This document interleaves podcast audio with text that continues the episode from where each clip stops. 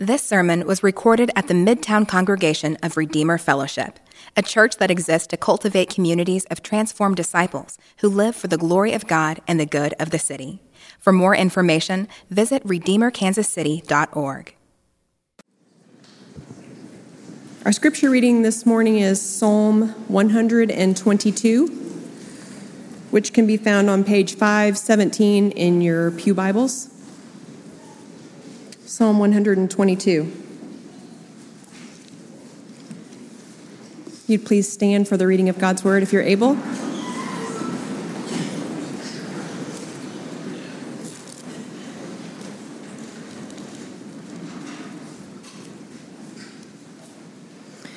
I was glad when they said to me, "Let us go to the house of the Lord."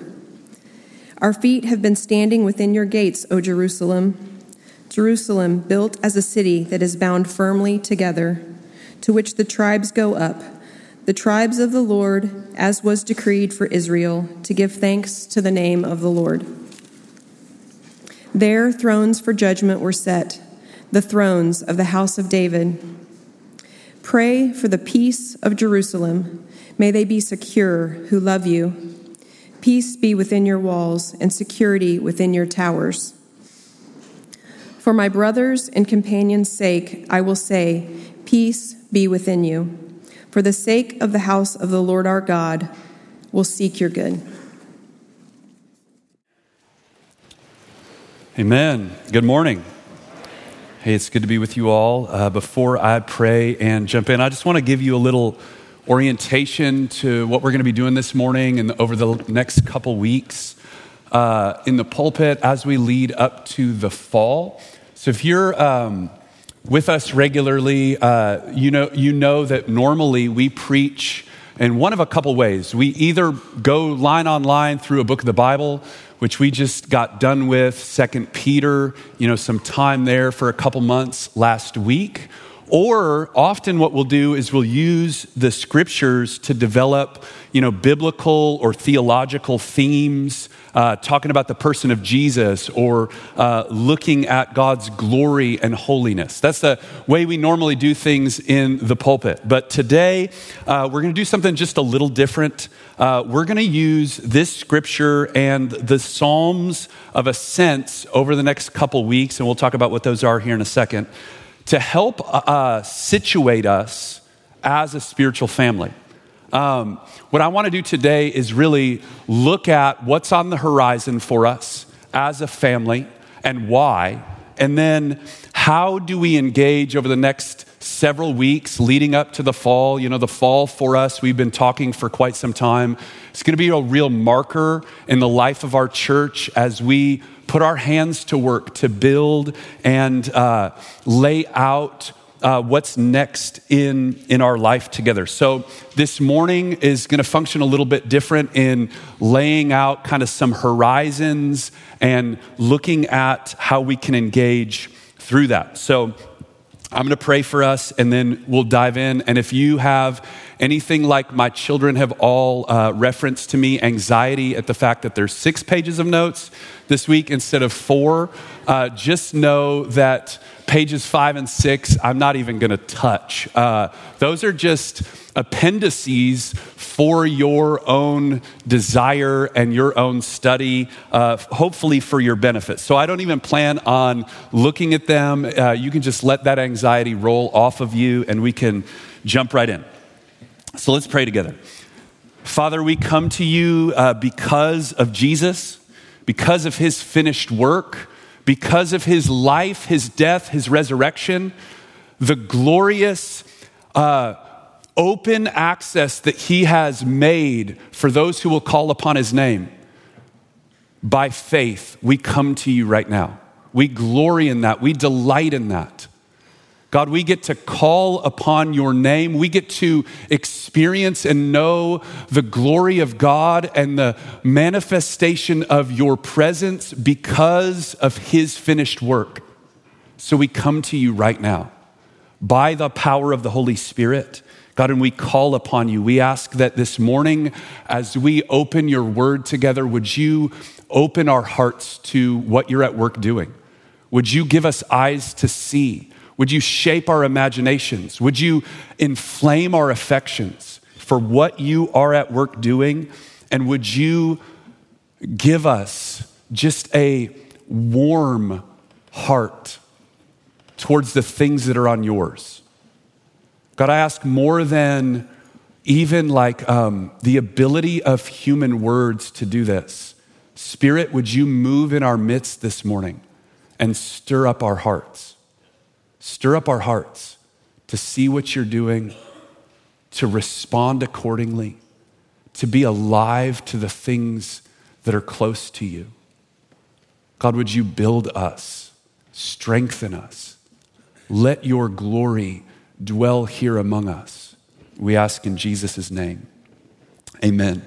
So let's just jump right in. Look at letter A with me. Uh, throughout history, the people of God have always sought to understand their own lives and their situations within a broader biblical framework. Uh, because of this, saints through all history have attempted to find themselves in the stories of Scripture and the movements of God's redemptive purposes revealed within them.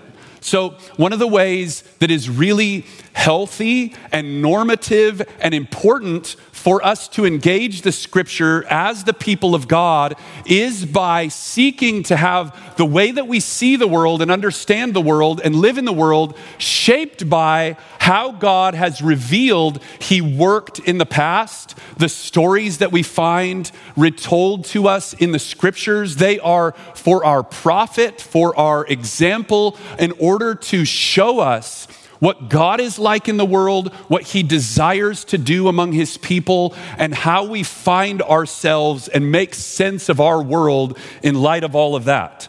So Christians have always done this, right? They've always sought to make sense of where they are and locate their, themselves on the map, so to speak, by understanding a biblical framework or biblical stories or biblical categories. Paul actually tells the Corinthian church that they are to understand and apply the Scriptures of the Old Testament in precisely this way, highlighting that they were given as examples for us. Look at First Corinthians chapter ten. Paul uses this hermeneutic, which is just a way of saying uh, a way by which to interpret and understand the Scripture. He says, I don't want you to be unaware, brothers, that our fathers were under one cloud. They all passed through the sea. They were baptized into Moses. They all ate the same spiritual food, drank the same spiritual drink. They drank from the rock that followed them, and the rock was Christ. Nevertheless, with most of them, God was not pleased, for they were overthrown in the wilderness. So he's giving this interpretation to help understand what the Old Testament was meant to point to is a greater picture of the reality that would be fulfilled ultimately in Christ Jesus.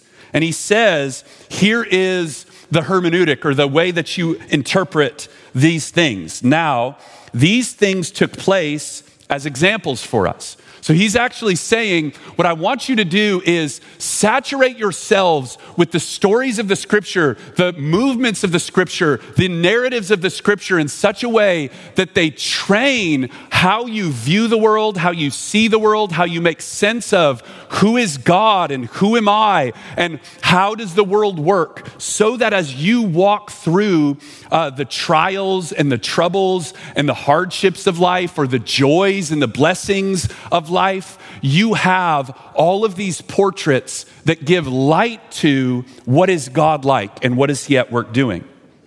So this is an, a necessary and important element of the life of the church, particularly in seasonal moments. We are to seek to understand what is God doing, right? Because we all believe that God is at work, right? Jesus comes on the scene in John chapter five, if you remember, and He says, my Father is always at work, right? What I do is I come into alignment to see what is the Father at work doing. And that is the same today. In the body of Christ, spiritual families, we are to get in line with what is God at work doing. And where we go to understand that or make sense of that or interpret that is often uh, found in these portraits of the scripture. Look at letter D here. The scriptures are intended to interpret, give shape to, and inform our lives, right? Engaging the scripture is not simply about studying them so that we might understand them better, right? That's a beautiful pursuit. That is one element of rightly ordering and understanding and engaging the scriptures is to study them that we might understand what they say and what they mean. It's not just about like memorizing them, right? Logging them away in, in my heart and storing them up. That's beautiful and essential and needed. And it's not even just about learning doctrine, right? What, what do we believe?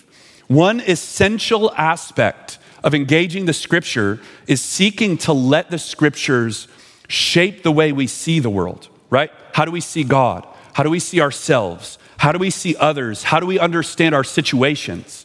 In order that our affections and our desires would be reoriented, that we might live with what I would call like virtuous participation in God's world. That's just a maybe a fancy way of saying being obedient. Look at letter E. So the Songs of Ascent. These are fifteen psalms, and they all, if you look at your scripture here, right, Psalm one twenty-two has this little heading at the beginning of the psalm called A Song of Ascents of David. All fifteen of these songs have this heading, which leads us to actually believe that they were compiled as a unit before they were put into the greater uh, book of Psalms. These probably served as some sort of compendium of songs for a purpose, that these fifteen songs, Psalm one twenty to one thirty-four, are designed as this like early hymnal for the people of God. Right? And if you read through them, they tell this really amazing story if you if you start to dig into them.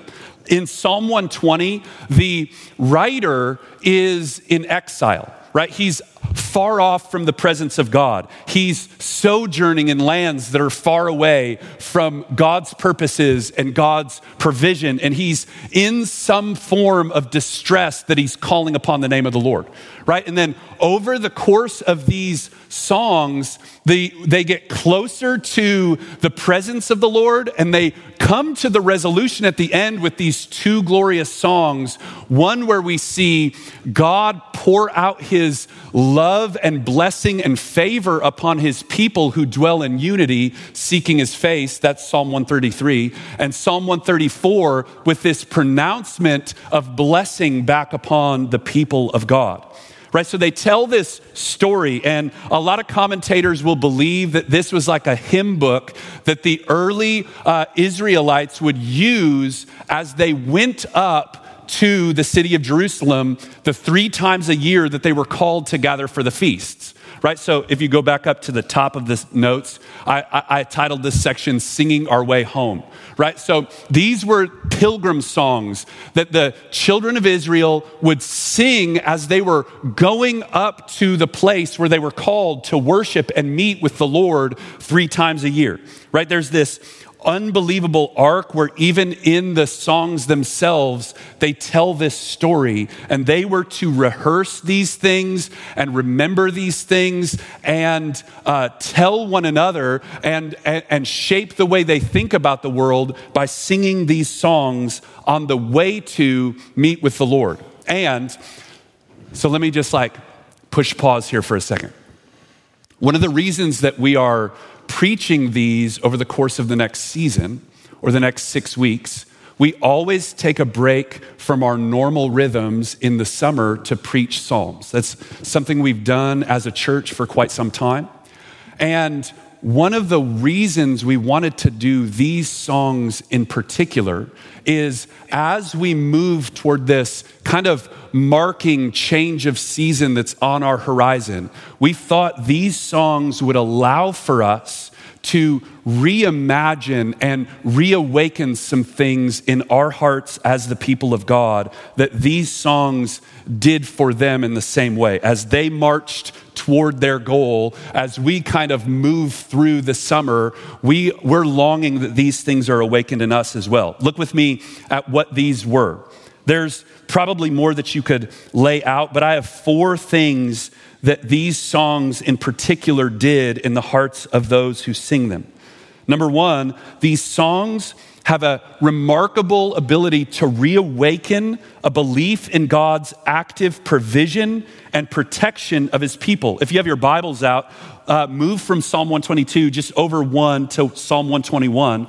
Look at, look at this reality, right? I lift my eyes up to the hills. He's coming out of this place of distress, and he says, rather than focus on my own uh, my own circumstances, my own plight, my own hardship, I'm going to take my eyes, I'm going to lift them up to the one who can save me. Where will my help come from? He says, it's from the Lord where my help will come. Look at verse four. The one who keeps Israel. It's all uh, laden with the one who watches over and keeps them and protects them and provides for them. He will not slumber nor sleep. The Lord is your keeper. The Lord is your shade on your right and on your right hand. The sun will not strike you by day, nor the moon by night. The Lord will keep you from evil. Keep your life. Keep your going out. Keep your coming in.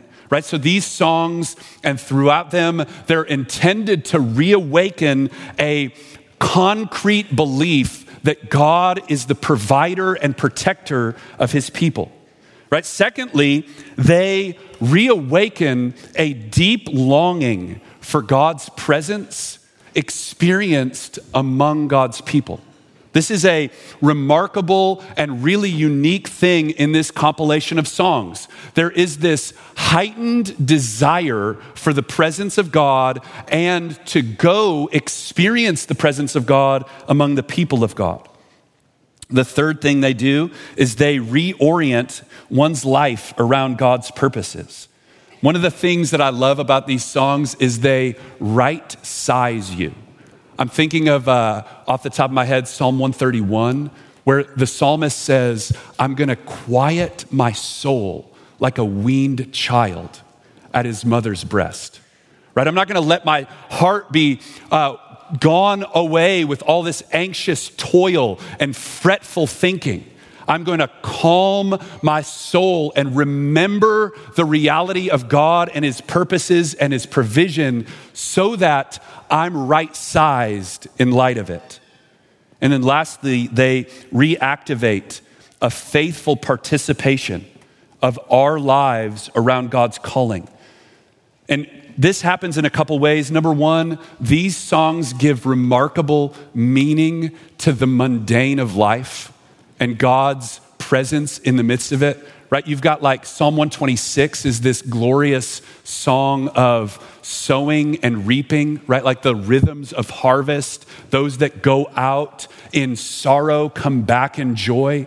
You've got songs about the glory of children and life in the house, right? Like these remarkably simple, mundane things that God in his purposes infuses with dignity and worth and power, but it also activates like zeal and commitment to God's ways. Okay, so that's why we're going to be looking at these. Now, let me just walk us through Psalm one twenty-two briefly, and then we'll spend some time looking at what I long for us for this next season. So the first several verses of Psalm one twenty-two are this delight that David has in God's presence among God's people, right? Read it again. I was glad when they said to me, let us go up to the house of the Lord. Our feet stand within your gates, O Jerusalem, right? So within the Songs of Ascent, even themselves, this psalm holds a particular place that gives witness to this deep heart cry of the pilgrim, looking for and longing for the place where they would encounter God's presence and experience the joy of fellowship with God's people, right? So there's this uh, immediate rejoicing, right? I was glad when they said to me, when I heard the voice of the multitude, it's time to go up to the house of the Lord. It's time to go up and meet with the glorious one, with the Holy One. My heart leapt within me because there is my home, right? This, this wonderful uh, bursting forth of desire, right? He begins with, I was glad, reflecting on the gladness of his heart, journeying toward the place where God's glory dwells. For those who are part of God's family, there is a joy and a delight that comes from pursuing the face of God, one that cannot ultimately be experienced anywhere else, right? The fountain of all our longing and desires, and where the fulfillment and satisfaction of all we were created for happens, is in the presence of the living God.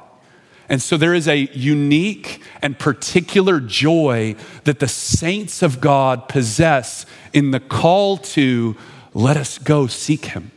Let us go meet with the Holy One. Look at the top of page two. Letter D. We see here there is also this glorious reality that there's a particular beauty in gathering together with God's people in the pursuit of his presence, right? Like David doesn't just say, I want to go to the house of the Lord.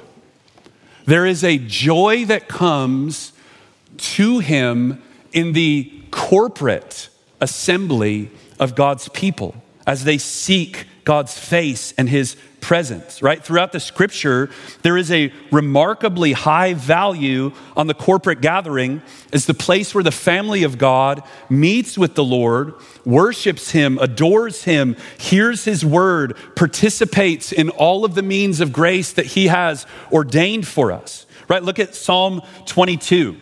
You are holy, Lord, enthroned on the praises of Israel. There's this remarkable reality in the scripture that God, when, when the people of God gather together to lift high the name of God and praise the name of God and exalt the name of God, that God in a unique and specific way takes up his throne in our midst, demonstrating his kingdom at work among us, right? Hebrews ten, the author picks this up and says, hey, uh, family, consider how to stir one another up to love and good works. Do not neglect gathering together, as is the habit of some, but encourage one another as you gather, all the more, even as you see the day drawing near. Right? So David moves from, I was very glad. This, this made this rejoicing, delightful, uh, love-filled wonder to long to go to the house of God with my brothers. Look at letter F. Where he longed to be, though, was God's house. This is the place where God's glory dwelt. In David's time, the house of God was a tabernacle that housed the Ark of the Covenant. Here, at David's time, and only here, was where God chose to dwell in the fullness of his presence and glory. So this is where, and we're going to talk about this here in a minute, David's heart cry is a type of what is true of us, right? David had one place that he could go to experience this reality, right? There was a house built for the Lord, where the Ark of the Covenant dwelt, where God chose to let his glory manifest among his people. And David goes, anytime I got the opportunity to go up, my heart leapt with joy.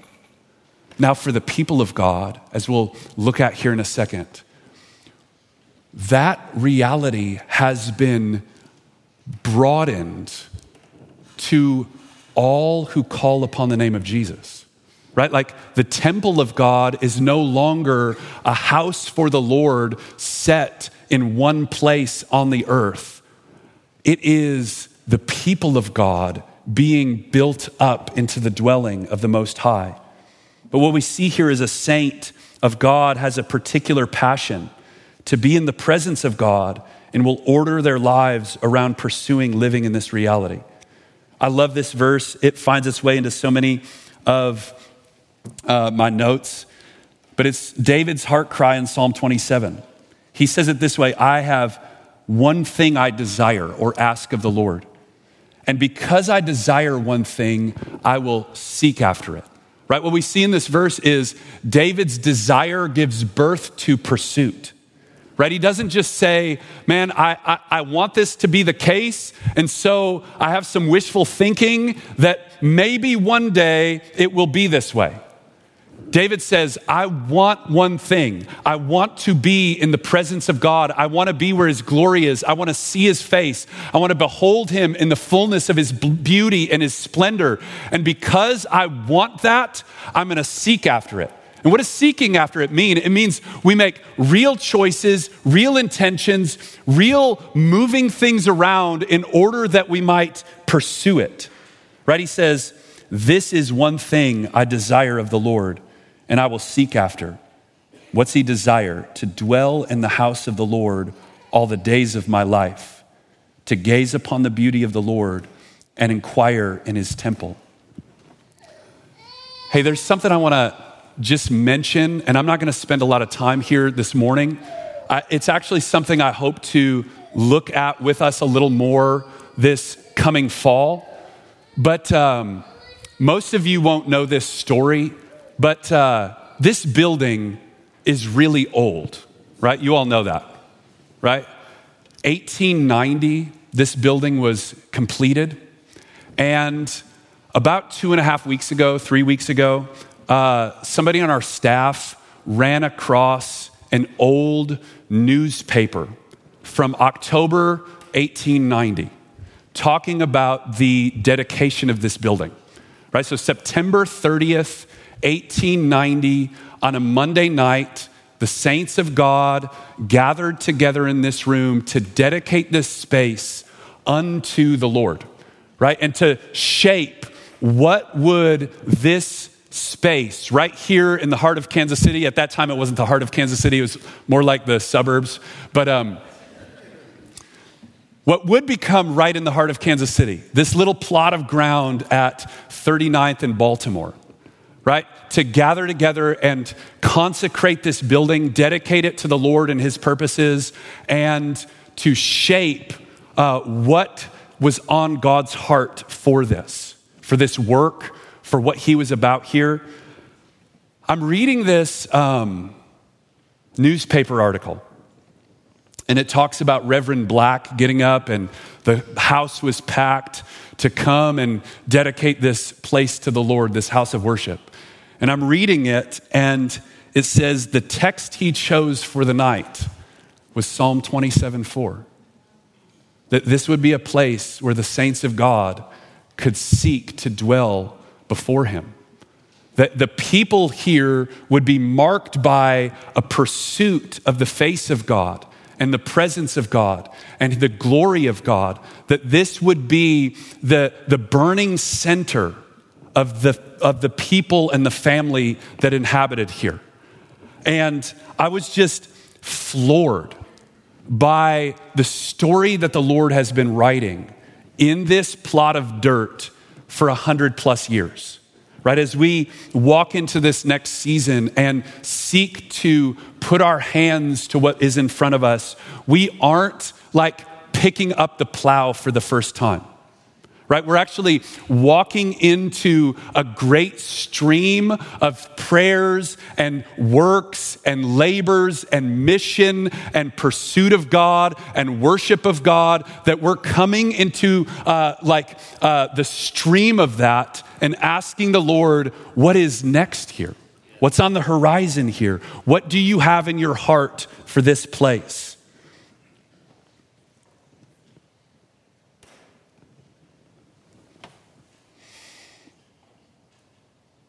I'm excited. Look at Roman numeral three. So this psalm moves from the delight of being in God's presence to rejoicing in God's city, right? Jerusalem built like a city, firmly together, bound together. The tribes get to go up to this place, this place where it's been decreed that we would give thanks to the name of the Lord. Their thrones for judgment were set, the thrones of the house of David. So David turns from delighting in the glory of coming to God's house to speaking of the glorious realities of God's city, right? These two realities in the Old Testament are inextricably bound together, right? The, the Old Testament worldview, Jerusalem is the center of the world, right? It's the center of the world because this is the one place where the, the reality of God and the glory of God uh, uh, crosses the human plane, right? Like the plane of the living God manifests his glory only here. And this is like the center of the world, right? He he longs to go up there. So he he begins to just delight in the realities of this city. You know, it's like a city bound firmly together. It's knit together. Every every part fits the way that it's supposed to, right? The tribes get to go up year to year to give thanks to the Lord, the place that's been ordained by him. And I love this statement in verse five where he says, there thrones of judgment were set. And I love that there is this relationship that the city is the place where God's order and judgment, his evaluations were given. His authority was to come out of the place where his glory dwelt, right? There is a remarkable tie between the house of the Lord, meaning the place where his glory is, and the authority of God or the kingdom of God, right? These two things are tied together. Look at Roman numeral four. So in the New Testament, Jesus has reoriented the worship, the temple, the house of the Lord, the city of God around himself and his work, right? What we see from the New Testament is both the temple and the city were types of something. Right? They were types of something that was to come in fullness and in glory that would be made known in and through the person of Jesus, right? In and through his life and his death and his resurrection. The thing that the temple pointed to, meaning the place where God would meet with his people, no longer is a, a building that was designed for this. It is now the Son of God himself, who took up flesh, and what John says in John chapter one is the one who came and tabernacled with his people, meaning he now is the temple. He is the temple. He is the one, the, the, the locus point where heaven and earth meet in this fully God, fully man, Jesus of Nazareth, right? In his work, this finds its fulfillment. And the same is true of the city. Look at Revelation nineteen, twenty to twenty-two. We see that both the city and the people of God are called the bride. There's this demonstration that there is a unique relationship between God's people and the city of God in the new creation. Look at Revelation nineteen, seven here. Let us rejoice and exult and give glory to God. Why? Because the marriage of the Lamb has come and his bride has made herself ready. So who's the bride here? The people of God. How do we know that? Look at uh, verse eight. The fine linen is the righteous deeds of the saints, right? So the bride is the people of God. Look at the top of page three. Now we see the bride is the city of God. I saw the holy city, New Jerusalem, coming down out of heaven from God, prepared like a bride adorned for her husband. Then the angel speaks to me and says, come, I'll show you the bride, the wife of the Lamb. And he showed me the holy city, New Jerusalem, coming down from heaven from God. Okay, so is the bride the people or is the bride the city? The answer is yes, right? Which, which one is it? Is it the people or is it the city? The answer is yes. This is one of those amazing paradoxes of the scripture where it's like, uh, this is both and. Here we go. Now, what this tells us is that there is this remarkable interplay between the people of God and the city of God. So we see this fulfilled in Christ as well. Look at letter C. No longer are the people of God now required to come up to a particular place or a particular city to worship. Right? In Christ, the glorious reality is now every time we come into his presence, we come to the heavenly Jerusalem to worship in the true house of God where his glory dwells. Look at John four. Jesus says to the woman at the well, Woman, believe me, the hour is coming when neither on this mountain nor in Jerusalem will you worship the Father. What he's saying is there's about to be a catastrophic, seismic change in all of redemptive history. The moment that I let my life go upon the cross, I'm going to tear the veil of the temple, and no longer will worship of God be exclusive to one place at one time by one man year after year after year. It will be open and available to any and all who will come through me. That's what Jesus is saying here. He says, there is coming a day where anyone from any tongue, any tribe, any people, any nation can come and receive access to the living God in and through the torn flesh of Jesus Christ.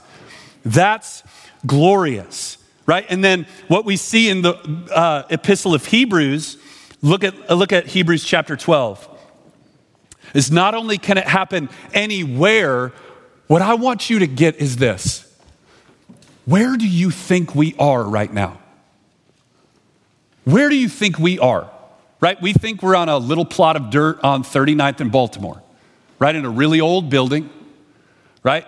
You got up this morning, you were tired, you, you, uh, you struggled to get here on time, you got your coffee, you're sitting in one of the comfy seats or in a pew or in one of the seats that are going to fall apart soon. Right? You're looking out the stained glass. All these things are, are true. Where do you think you are? I want you to read this and let your imagination be captivated with the reality of what is happening right now.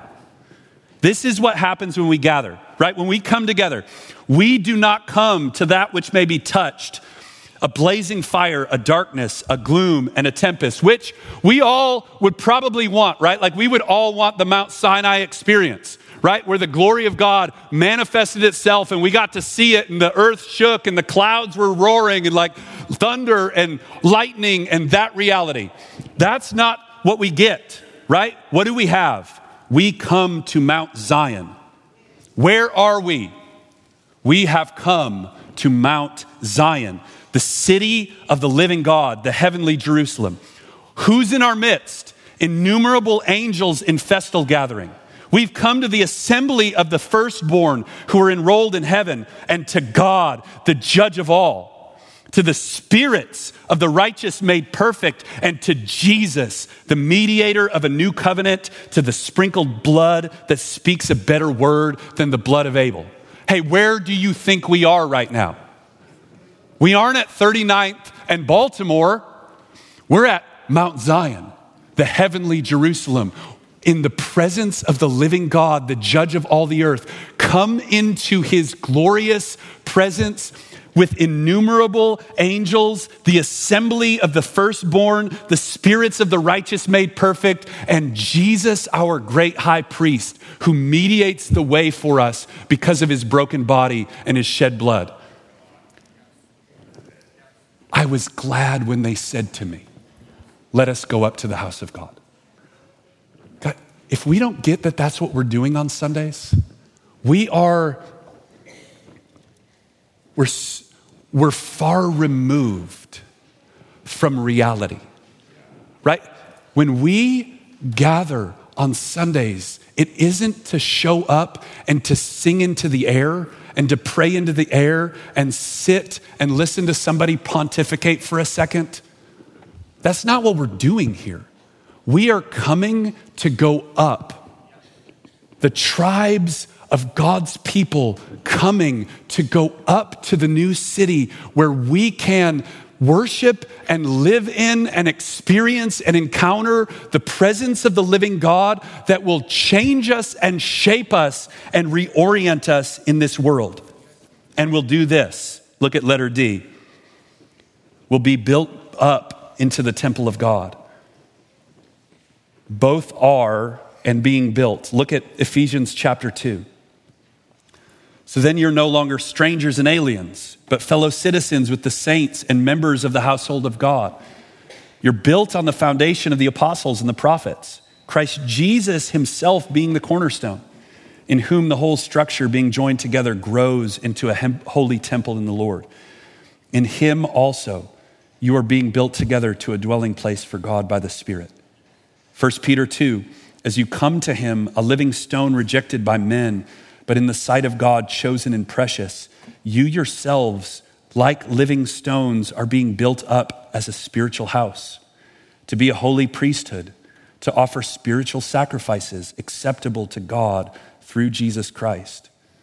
So the glorious reality of gathering as the people of God and the ministry of the church is that God is building his people together as his glorious house where his glory dwells. Hey, here's a dual reality that you may not recognize. The church, the people of God, is the place where God manifests his presence in the world. This is where God is. So when you ask the question, where does God dwell? The New Testament invites us to see that he doesn't dwell in a house made with hands. He doesn't in dwell in one place as opposed to the other. He dwells among his people. Those who are called by his name, those who look to him in faith, he in it, he gives us his Spirit and we are his house, right? So this is the place where his glory dwells. And as we gather as the temple and his glory is here, he uses that as the means to build us up into his temple. It's this remarkable reality. Our hearts should be glad as we consider the call to go up to the house of the Lord, both in the place of gathering for worship and the places where we are called to build the city of God. Okay, so what does that mean for us? I'm just going to walk through a couple things related to this fall for us as we, as we move into a new season together. So the Lord has been at work in our church over the last season. I believe he's calling us into a season of building the house, right? That looks like orienting us around a vision that's unified and growing us in what it means to build towards this together. And there's going to be different aspects of what that means, but I, I, that is the, the, the thing that's in front of us, is a, is a season of building that I believe God has for us. It's in line with the vision of what he's put before our church to become and to build a praying church, pursuing his presence and the purposes, uh, his purposes for our city. So at the heart of every pursuit, every part of our ministry, every way we think about allotting resources and time and energy, one of the things that I've been trying to beat the drum about has to be an intentional and consistent commitment to pursue God's presence. Right? So I was glad when they said to me, let us go up to the house of the Lord. We, we've talked about even several months ago that, that call from First Chronicles sixteen, uh, seek the Lord and his strength, seek his face continually, this, this pursuit of God's presence among us. This isn't just a theological reality, but a desire that we have to pursue what God has ordained to live in his glorious presence. So for this season in the life of our church, I believe pursuing our first value or the presence of God, as well as all of the strategic elements that will be necessary to doing this, will take a primary place of importance in what we talk about, how we train, what are we going to program toward, all of those things. Uh, look with me at the page four. Look at letter G. I have a specific prayer that I'm praying that God would stir up our spirits to set about building in this way over the next six months. I'm I'm actually asking the Lord to do the work. When I when I come back, I'm going to be out of the pulpit for the next several weeks. When I come back, I'm going to preach Psalm one twenty-seven, and it's the glorious psalm of unless the Lord builds, all of this is in vain. Right? Like I'm actually asking that the Lord would do a supernatural work in our midst over the next several months to stir us up, right? And this is this is taken directly from Haggai chapter one. There's this call for the people of God to set about the work of building God's house. and they do it. They like drop everything, they get to work, and the commentary on it that the Lord provides perspective to Haggai is he says, hey, that wasn't your ingenuity. It wasn't your charisma. It wasn't that you said all the right things at the right time. The Lord stirred up all their spirits. The Lord did this, and he was at work. So this fall, we're entering a specific and focused season of putting our hands to the work that God has been inviting us toward.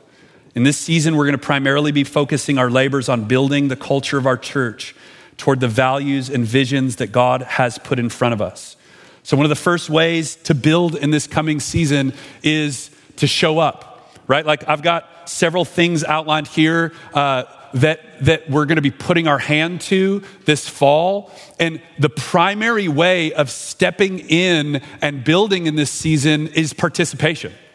It's moving things around to say, if these are the things that are important to us in this season, this is what we're going to be a part of. And that has to do with uh, Wednesday nights, the prayer gatherings that we've been having, moving to uh, uh, continue to fan the flame of those, strengthen them as the first expression of what I believe will be more uh, uh, prayer ministry here at our church. It's going to be uh, jumping into Sunday schools as we start them in the fall. It's going to be maybe maybe setting yourself to some of these outreach contexts that we're going to be rolling out in the weeks and months to come. And for the guys in the room, uh, it, it's stepping in. We had that men's breakfast not too long ago. Uh, it's stepping into these contexts that we're actually calling uh, builders. It's avenues that we've designed for men of our church to answer the call to building the house in this season. It includes a monthly prayer gathering that we're going to be having,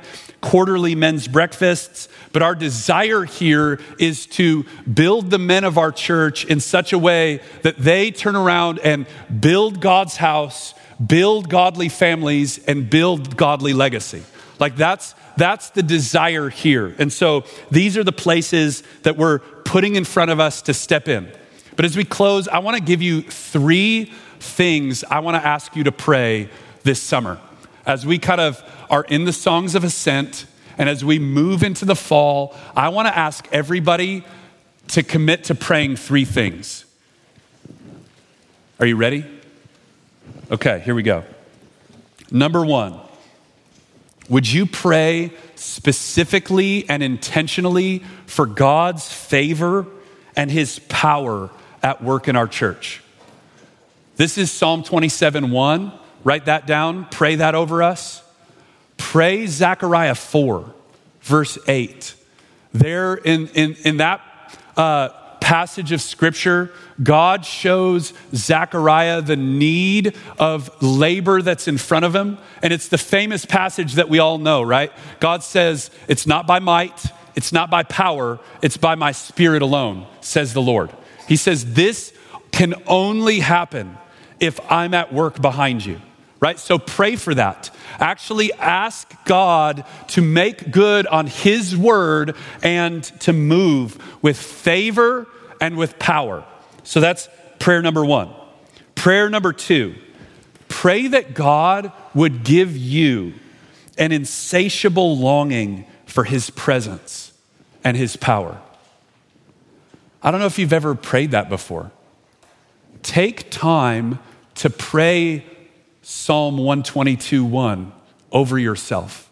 And if it's far off, if you're going like, man, I, I don't feel I was glad when they said to me, let us go up to the house of the Lord. That's kind of like boring and just duty-based. I got to get up there and do this. Ask the Lord to change you. Ask the Lord to change you. Ask the Lord to show you what is happening in the midst of the gathering of his saints. Ask him to make your heart insatiably hungry and thirsty for his presence. Ask him to move in your soul in that way. And then third, ask the Lord what I was just talking about from Haggai one, that he would stir up our hearts. Stir up our hearts to know how to step in, to know how to respond, that there would be an increasing desire and longing to to, to pick up the shovel and to get to work, right? Like as we step into a new season and we really do focus on some aspects of rebuilding and reshaping, that the Lord would do the work to stir our hearts in the midst of that. So I'm going to ask you to pray those three things. Like, would you take time to begin to ask the Lord to do those in our midst as we move into this season together? Amen. Amen. Would you all stand with me? I'm going to pray those things over us right now, and then I'm going to, and then we're going to come to the table together.